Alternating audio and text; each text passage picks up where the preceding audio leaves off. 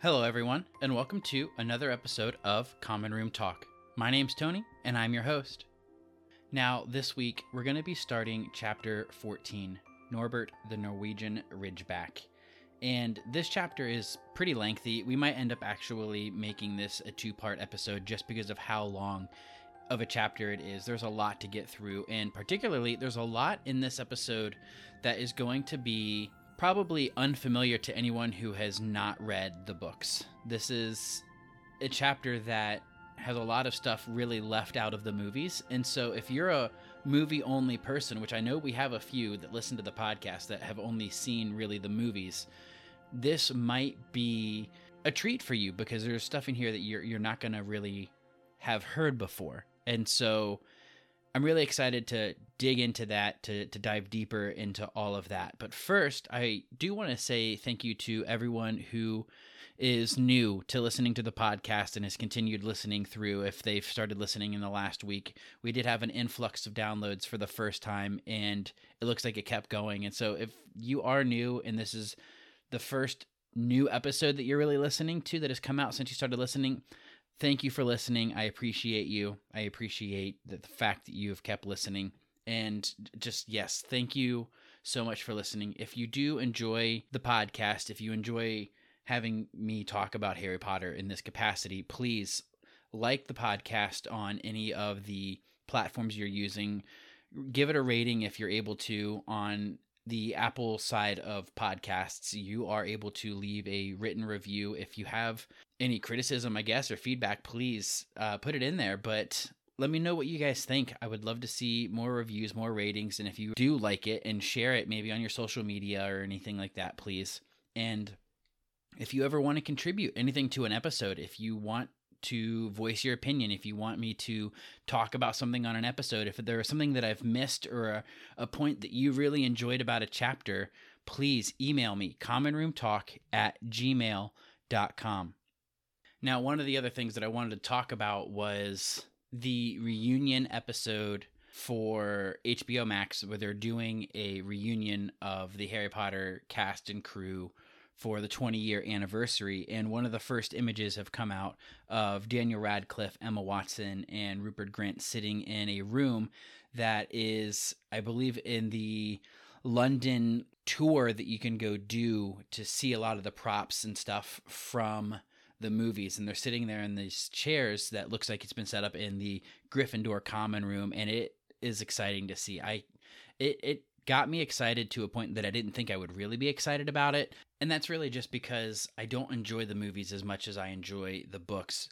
But I do, on a base level, enjoy the movies. So don't get me wrong there. I do enjoy them.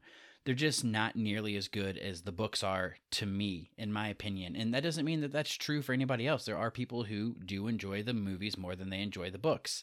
And that's okay. However, for me, I don't enjoy the movies more than I enjoy the books, and I wasn't expecting to get this excited about it. But that photo really just made me think that there maybe there is a possibility that they'll continue on in the Harry Potter universe. Maybe they'll do something with Cursed Child, which I don't care what anybody says. I enjoy Cursed Child, and anybody who keeps on saying it's a terrible book or whatever you want to call it, a play script, a whatever, it you're entitled to your opinion, but it honestly is not a bad piece of work. Like I really enjoy it. I think it was a good additive to the universe. It was something more and I thought it was good. I enjoyed being able to go back in and revisit some of the stuff that they do without really spoiling it for anybody who hasn't read or seen the play. I highly recommend it. No, it's not the original. It's not filled with what you would expect when it comes to being a Harry Potter book. And that's because it's not a Harry Potter book, it is just the script put into a book format for you to read. And so it's not going to be to everyone's tastes in the fact that it doesn't read like a book should read, if that makes sense. And I, I'm sorry it's vague, but I can't explain more of it without really ruining any of it. But I would I would recommend you to go read it. I personally really enjoy it.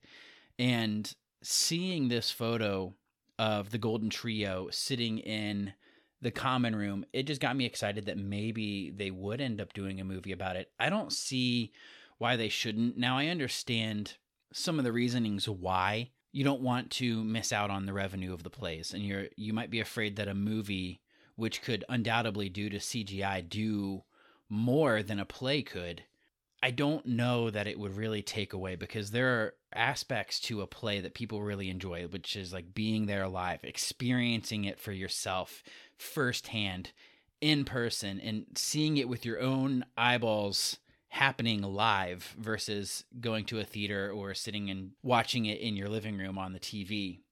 And I don't know if a movie would take away from that. I personally don't think that it would. However, my opinion doesn't matter. I would pay to see both. I would go see the movie and I would still go see the play. But I understand the fear of it taking away from it. But I really hope that in the future it could lead to the original three coming back and reprising their roles and continuing on in that universe. And that's what it got me excited for, just thinking of those possibilities. And I know that was very long winded for just a, a, photograph, but yes, it did get me more excited than I originally expected to B. And yet now I can't wait for January 1st. If you guys are unfamiliar, again, it is HBO Max. They're doing a 20 year reunion special. I believe it's going to be exclusive on HBO Max January 1st. It's a wonderful way to ring in the new year. Now, the other thing that I wanted to talk about was something I've meant to talk about for a few episodes now, but I keep on pushing it off. And this is probably going to be one of the other things that contribute to this being a two part episode, just because there are so many things that I ended up wanting to talk about. And this one is very random in regards to where we are in the series, but it was something that I thought was really interesting. And that is the topic of who got Harry his glasses.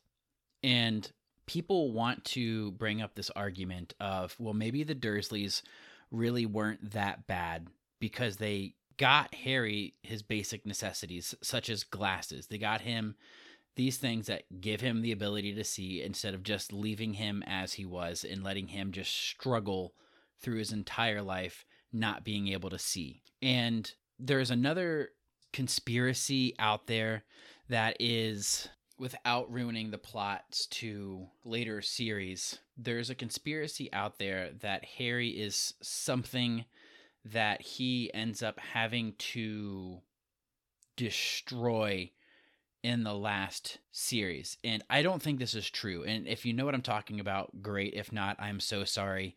I'm not going to ruin it for you.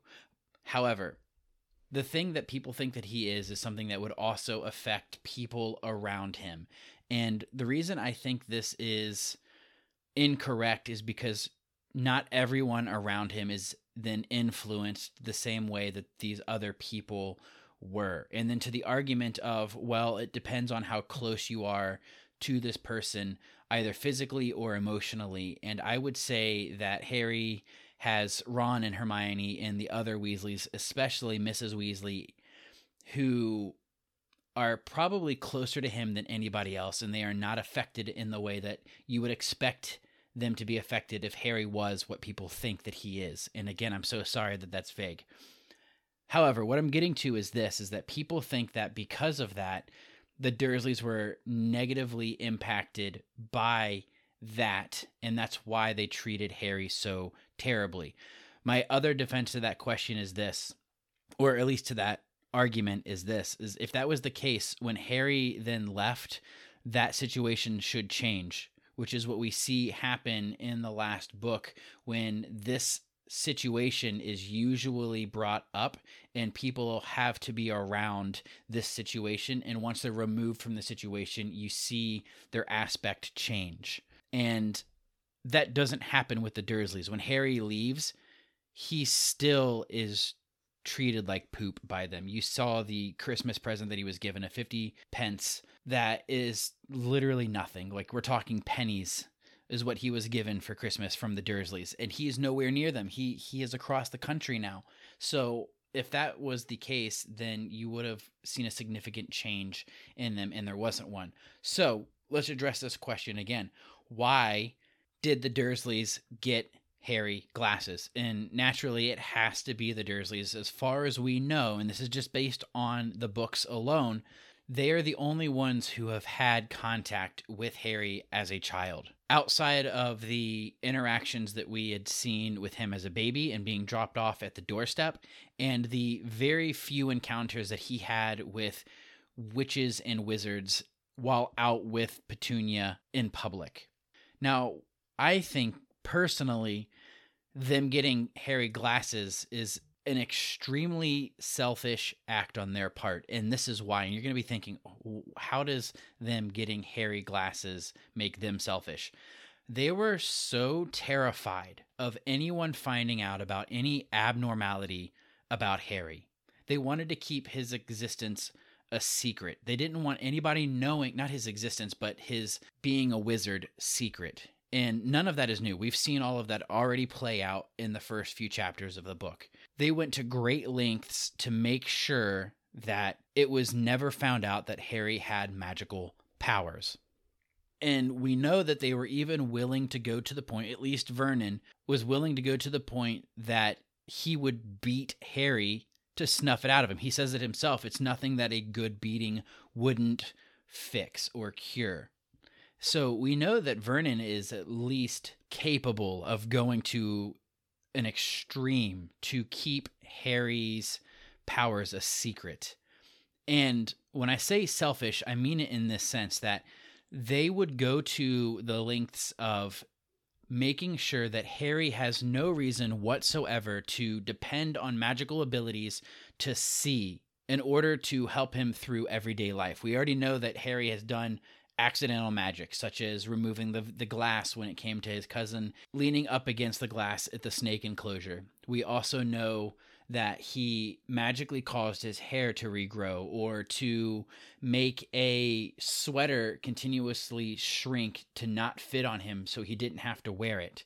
So it wouldn't be out of the realm of possibility for them to expect that if Harry is having issues with seeing, that he wouldn't eventually start to depend on magic, whether accidentally or purposely, to correct his vision and people then maybe taking notice. And so I 100% could see the Dursleys going out and getting him glasses simply to continue the facade of Harry being a normal boy.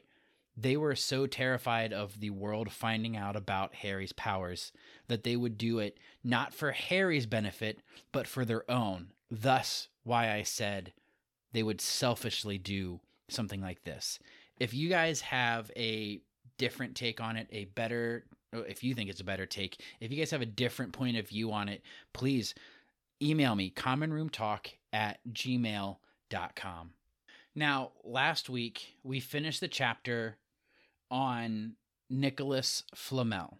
We found out who he was.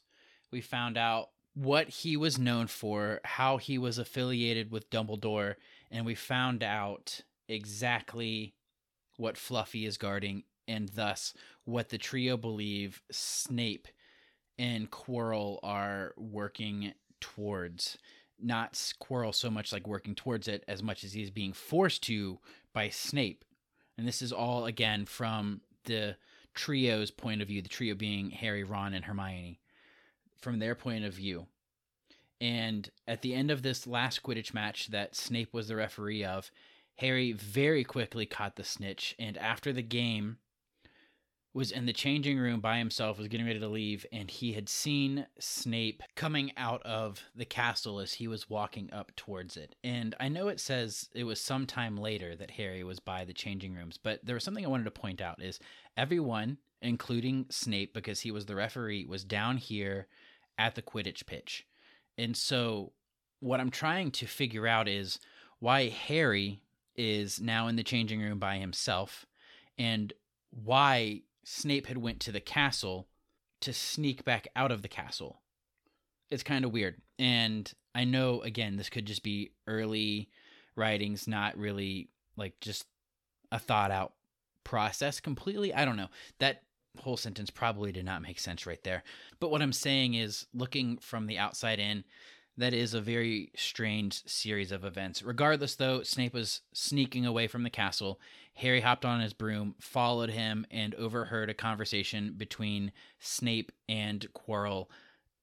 And it led to the suspicion of Snape and Quirrell. Well, Snape forcing Quirrell to get past Fluffy now.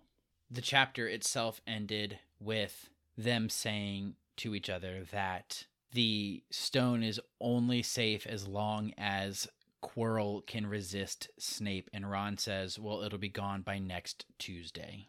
And so now we start the 14th chapter.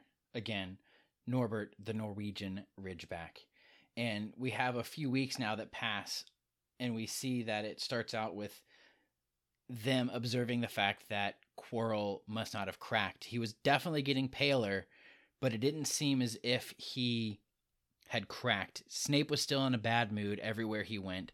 Thus, they believed that the stone was still safe. So, so Quirrell was somehow holding out. Now, every time that Ron, Harry, and Hermione were passing the door on the third floor corridor, they would stop to listen to see if Fluffy was still there, still either snoring, growling, whatever noises this giant three headed dog would make to signify that it was still there and still guarding the trapdoor. They stopped to listen for it. Anytime that Harry had seen Quirrell in the corridors, he would give him a friendly smile to try and, I guess, encourage him. And every time somebody would then give Quirrell a hard time about his stuttering problem, Ron would start to tell them off. And so you see this effort being made to raise Quirrell's spirits. And we're coming up now to the end of the year almost. And we see that Hermione is busy making study timetables for not just herself, but for the other two. And Ron is giving her a hard time, saying, Why are you doing this? Like, why are you making this now? It's forever away. And Hermione says, It's 10 weeks. That's. That's not ages. That's like 10 seconds, or it's like a second to Nicholas Flamel. And Ron says, But we're not 600 some years old. It's not going to be a second to us.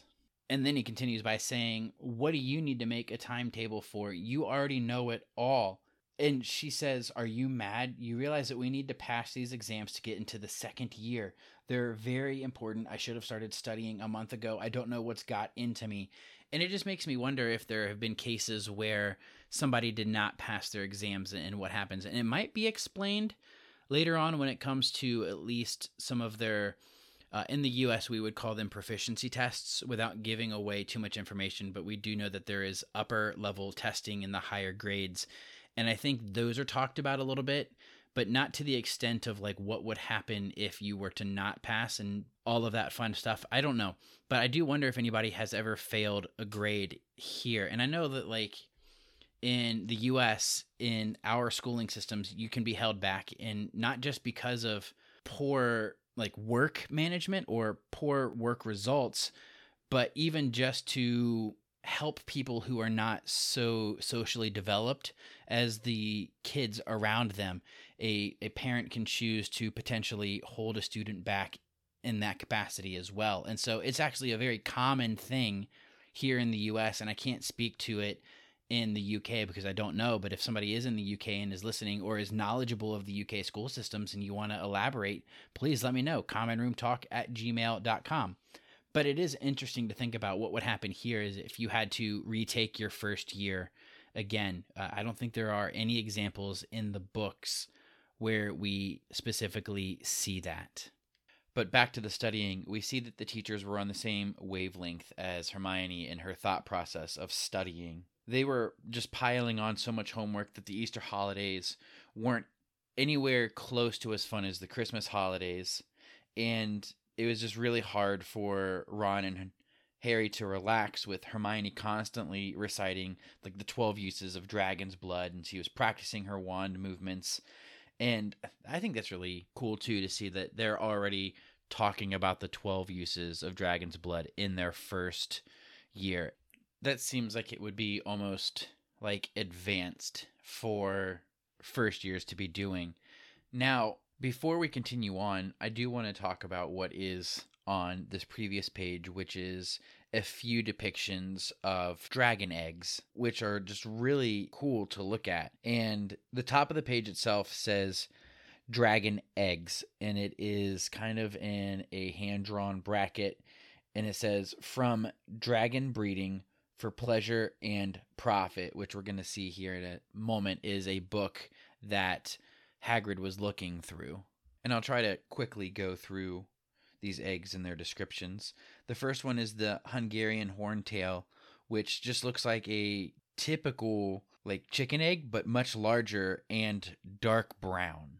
The next is the Ukrainian iron belly, which is a scaly looking like turquoise pineapple, but it has what looks like long black thick hairs which might actually be like claws or talons maybe coming out of the top, kind of making it look like it has a maybe like a faux hawk, actually, like a faux hawk haircut. The next is the Antipodean Opaleye, which looks like an ostrich egg, but on the bottom has a few cracks on it and has a few little black specks here and there all over the egg. The next one is a Swedish short snout, which is another scaly looking one, but it's kind of like a pearlescent, white and pink and it, it's starting with the egg shape like a teardrop shape with the widest part on the bottom and the narrowest part on the top and the scales are moving from the bottom to the top. The next which is the hebridean black honestly looks like a black and purple tim burton radish. That's literally the best way to describe it. It is longer than the other ones it looks like and it's very furry and it is purple and black but out of the top of it, where it comes to a point, there are what looks like the branches of a tree in winter when there's no leaves on it, and you can kind of just see the twirls coming out at the end of the twigs. The next is the Peruvian viper tooth, which looks like a guitar pick when you're looking at it, and it like at a 2D image, you would think this was maybe a guitar pick or maybe a polished rock. And it looks like a rock that you would find if you went to like a souvenir stand in a state park and you see those baskets of rocks that you can pay a stupid amount of money for. But this one is small, blue, and it has some brown speckled here and there and two brown lines moving from the lower left side across to the top right side. The next is the Chinese fireball, which is a very violent red. It looks like it could be on fire on the inside and it has a few elongated scales on it, but it doesn't look like it's completely covered in scales. The next is the Romanian longhorn, which is just a long egg itself. It's it's longer than it is wide, and it's green with a bunch of dark spots and specks and squiggles on it. Next is the Norwegian Ridgeback, and it is just a solid black egg. Like literally, just think of a chicken egg and it's black. And that would be this egg. And then the last one on here is the common Welsh green, which is almost like an arrowhead shape. It's still rounded, so like a rounded arrowhead shape. Probably the second least egg shaped one that is here. And it's brown with a few like green spots on it, but then it looks almost like teardrops that have fallen onto parchment have like splattered all over the eggshell itself. Then on the right side of the paper, there is a small measuring tape that is in inches and it looks like it's about a foot long. And if you were to hold it over to some of these eggs, some of them would probably be nine to 10 inches long. So these are really large eggs. And so back to our text, we see that Harry and Ron are growing exasperated with Hermione just constantly reciting the things that she is studying and practicing her wand movements Ron bursts out one afternoon that he's never going to remember any of this, and he throws down his quill and he's looking longingly out the library. There's really nice weather. It feels like summer is in the air now.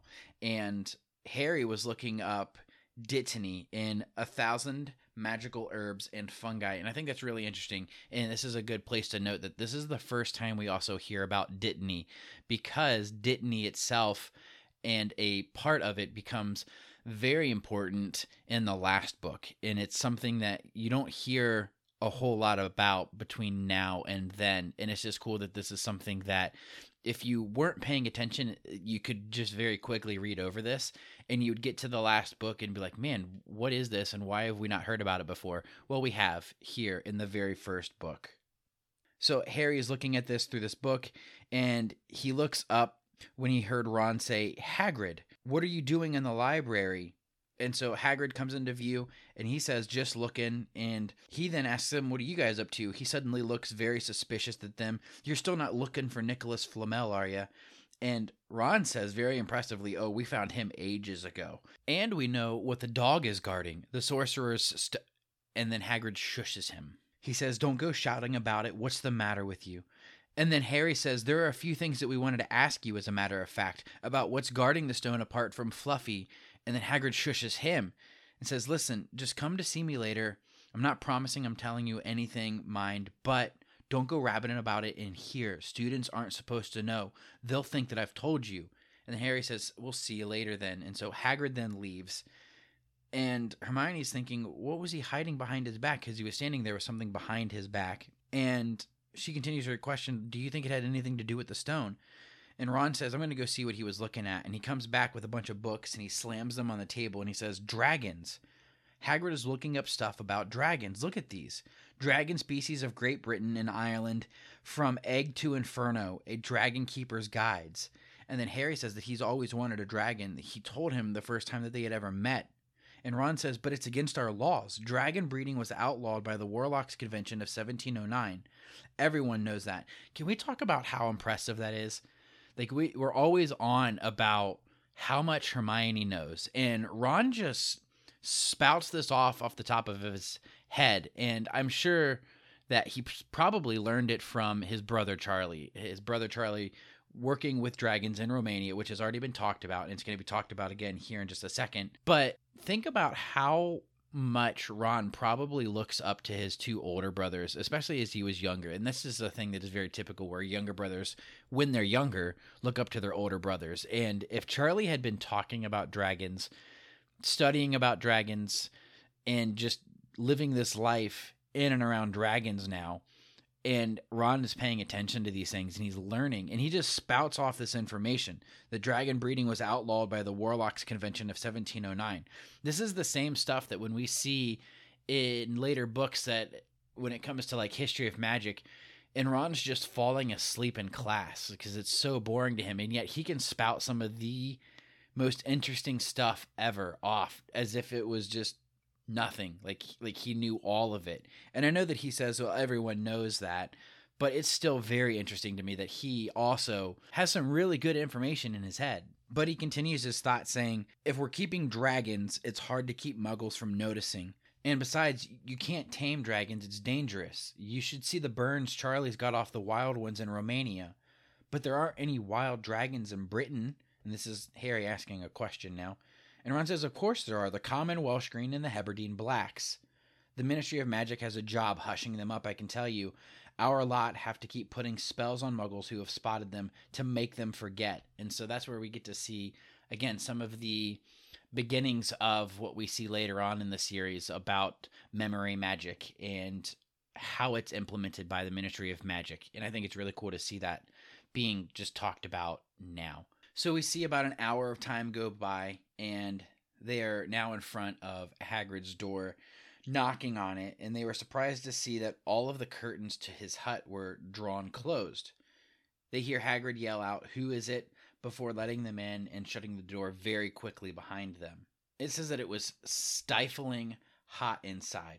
Even though it was such a warm day, there was a blazing fire in the grate. Now, in the movies, this is a part that is kind of lumped together with another series that's coming up in this chapter. And that is where they go to Hagrid's hut and see what they're about to see here. But they have the two parts in this chapter that are separate, which it'll make sense once we get to it, all in one part there. But the thing that I'm wanting to point out was in the movie, they made it nighttime, where here it is during the day. So Hagrid asks them first, You wanted to ask me something? Harry says yes and he's thinking to himself, there's no point about beating around the bush. And so he says, We were wondering if you could tell us what was guarding the Sorcerer's Stone apart from Fluffy.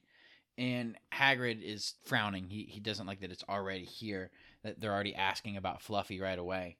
And he says, I can't tell you, even if I knew, I don't, and I wouldn't if I did. And he says that the stone itself was almost stolen out of Gringotts. I suppose you've worked all of that, though, haven't you? Beats me how you know anything about Fluffy in the first place. And then we see Hermione turn on her charm, and she starts flattering Hagrid with things like, "Oh, come on, Hagrid, you might not want to tell us, but you do know. You know everything that goes on around here." And it works. Hagrid actually breaks down. Uh, his chest swells out and and you can just see that he is proud to know a few things. Ron and Harry beam at Hermione and Hagrid then says, "Well, I don't suppose it could hurt to tell you that let's see, he borrowed Fluffy from me. Then some of the teachers did enchantments, Professor Sprout, Professor Flitwick, Professor McGonagall. He took them off on his fingers. Professor Quirrell and Dumbledore himself did something, of course. And then, hang on, I've forgotten someone. Oh, yeah, Professor Snape. And all three of them asked at the same time, Snape? Yeah, you're not still on about that, are you? Look, Snape helped protect the stone. He's not about to steal it, which we see that is almost word for word what is said in the movie. So Harry's thinking to himself now, and he knows that Ron and Hermione are probably thinking the same thing that if Snape had been in on protecting the stone, it must have been easy to find out how the other teachers were then guarding it. He probably knew everything except it seemed Quirrell's spell and how to get past Fluffy. Harry then doubles up with Hagrid. You're the only one who knows how to get past Fluffy, aren't you? And you wouldn't tell anyone, would you? Not even one of the teachers? And then Hagrid says, Not a soul knows except me and Dumbledore. And he said that proudly. However, in the movie, we see him say, I shouldn't have said that. I should not have said that. Harry then asks, Can we open a window? It's boiling in here. Hagrid says, I can't. And then Harry notices that he glances over at the fire. Harry looks over at the fire then too and says, Hagrid, what's that? But he already knew what it was. In the heart of the fire, underneath the kettle, was a huge black egg. Ah, said Hagrid, fiddling nervously with his beard. That's er. But it was Ron who now interjected. He says, Where did you get that, Hagrid? It must have cost you a fortune. Hagrid says that he actually won it. He says, Last night, down in the village, having a few drinks and got into a game of cards with a stranger. Think he was actually quite glad to get rid of it, to be honest. And then Hermione asks, But what are you going to do with it when it's hatched? And Hagrid says, Well, I've been doing some reading and got this book here out of the library Dragon Breeding for Pleasure and Profit. It's a bit out of date, of course, but it's all in here. Keep the egg in the fire because the mothers breathe on them. See, and when it hatches, feed it on a bucket of brandy mixed with chicken blood every half hour. And see here how to recognize different eggs. What I've got there is a Norwegian Ridgeback. They're rare, them. And he looked very pleased with himself, but Hermione didn't. Hagrid, you live in a wooden house, she said. But Hagrid wasn't listening. He was humming merrily as he stoked the fire. And that is where we're going to leave this chapter for now. We're going to do the second half of this chapter next week. And so now I thought I would take this opportunity to pull out Fin. I almost said fantastic cruising again fantastic beasts and where to find them. If anyone here is new and hasn't listened to any of the previous episodes, there is a duo of people, uh, the people who really got me into podcasting under the name of Fantastic Cruising, and they talk about all things cruising. You guys should definitely go give them a listen. However, I pulled out Fantastic Beasts and where to find them, and this book is just it's so cool. I have the illustrated version of it, and so it has these beautiful pictures along with the descriptions of all of these different fantastic creatures. And it's really unique in the fact that it has all of the dragons, their types, and then descriptions of them as well. And so we'll talk now about the Norwegian Ridgeback. So the page itself just has the title in the top right corner and the picture of the dragon itself in the center and on the right side of the dragon the egg of the dragon with the baby dragon kind of making its way out of the egg. It's partially hatched its head is sticking out of the egg. And the picture itself is really cool. It is this brown i would say probably light brown dragon rearing up on its hind legs, its long neck pointing straight up into the air, and it's breathing fire out. And so his front two legs is up off the ground, and his tail is wrapped around behind him. And you can see it's probably being used maybe as a counterbalance for standing up on its feet. But it is light brown, but it appears darker than light brown because of the black ridges running all the way down its back. And you can definitely see why it would be called the ridge back. And I wish the book gave more of like a, a size like comparison to something. I don't know how to uh, like a sizing just to see how big or small it actually is. Now, underneath the picture, we have the description, and it says The Norwegian ridgeback resembles the horntail in most respects, though instead of tail spikes, it sports particularly prominent jet black ridges along its back. Exceptionally aggressive to its own kind, the ridgeback is nowadays one of the rarer dragon breeds.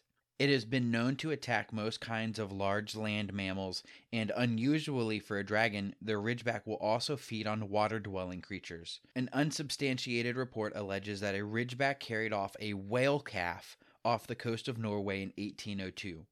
Ridgeback eggs are black, and the young develop fire breathing abilities earlier than other breeds, at between one and three months. Now, a few things that we see from other sources that are be coming up. I don't want to talk about it and give things away, but we do see some fire breathing ability. Whether this was just accelerated for the piece that it is in, we do see some sort of fire ability happening way before one month. We're talking within five minutes of being hatched. And again, without ruining where we're going to see all of this fun stuff, it happens. And I love the dragons. I love that aspect. And I really one thing that I wanted to point out was what Ron had said about the ministry having to cover them up to Harry's astonishment at the fact that there were dragons there in England and just that whole aspect of having to keep them secret and we see the same issue and this is not really a spoiler but it is something that is talked about before uh, earlier in the book, and we see it talked again, like more later on in the last book in regards to trolls, and then later on giants. Is that there is a huge effort in keeping them quiet from muggles. And when you think about those two things, like giants and trolls, probably more particularly giants being much larger than trolls, those already have to be hard enough to keep secret as they are just large they're dumb and they really just don't care about anything. They will cause destruction, they will run through things, they will eat people if if like given the opportunity to. And I can really just see being a handful to cover up. Now, when you take a dragon, which is much bigger than these other creatures and can fly and breathe fire, like keeping that a secret has got to be a 24 7 job.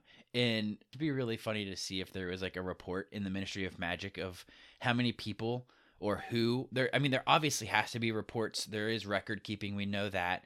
If there's any kind of record keeping of who has undergone some form of memory changing or reversal and i'm purposely leaving out the name for it which i originally said and then said into the mic too. Oh, that's a spoiler alert. Let's edit that out. So, just taking it back to memory modification. I wonder if there's a record of anyone who has had their memory modified multiple times due to seeing dragons. For example, like the Weasleys and the Lovegoods and where they're located probably could be a very prime spot for seeing the common Welsh greens. And so I wonder if there are muggles in certain areas that are more prone to seeing dragons, thus having to be, I guess, having their memory modified, having to to go through that process multiple times. But I couldn't imagine. I can I can see why there are different aspects now to the ministry in the form of governments in the different positions and why they have to have just so much personnel doing so many things. And that's something we're going to dig into later on in the series is just all the different aspects of the ministry and the different departments that they have. And that's not really a spoiler. I mean, that's pretty common sense, I think, to think if you have a form of government, then there are probably different branches or different departments in that government. And so we will cover that more thoroughly later on in the series. It's something that I think is very interesting.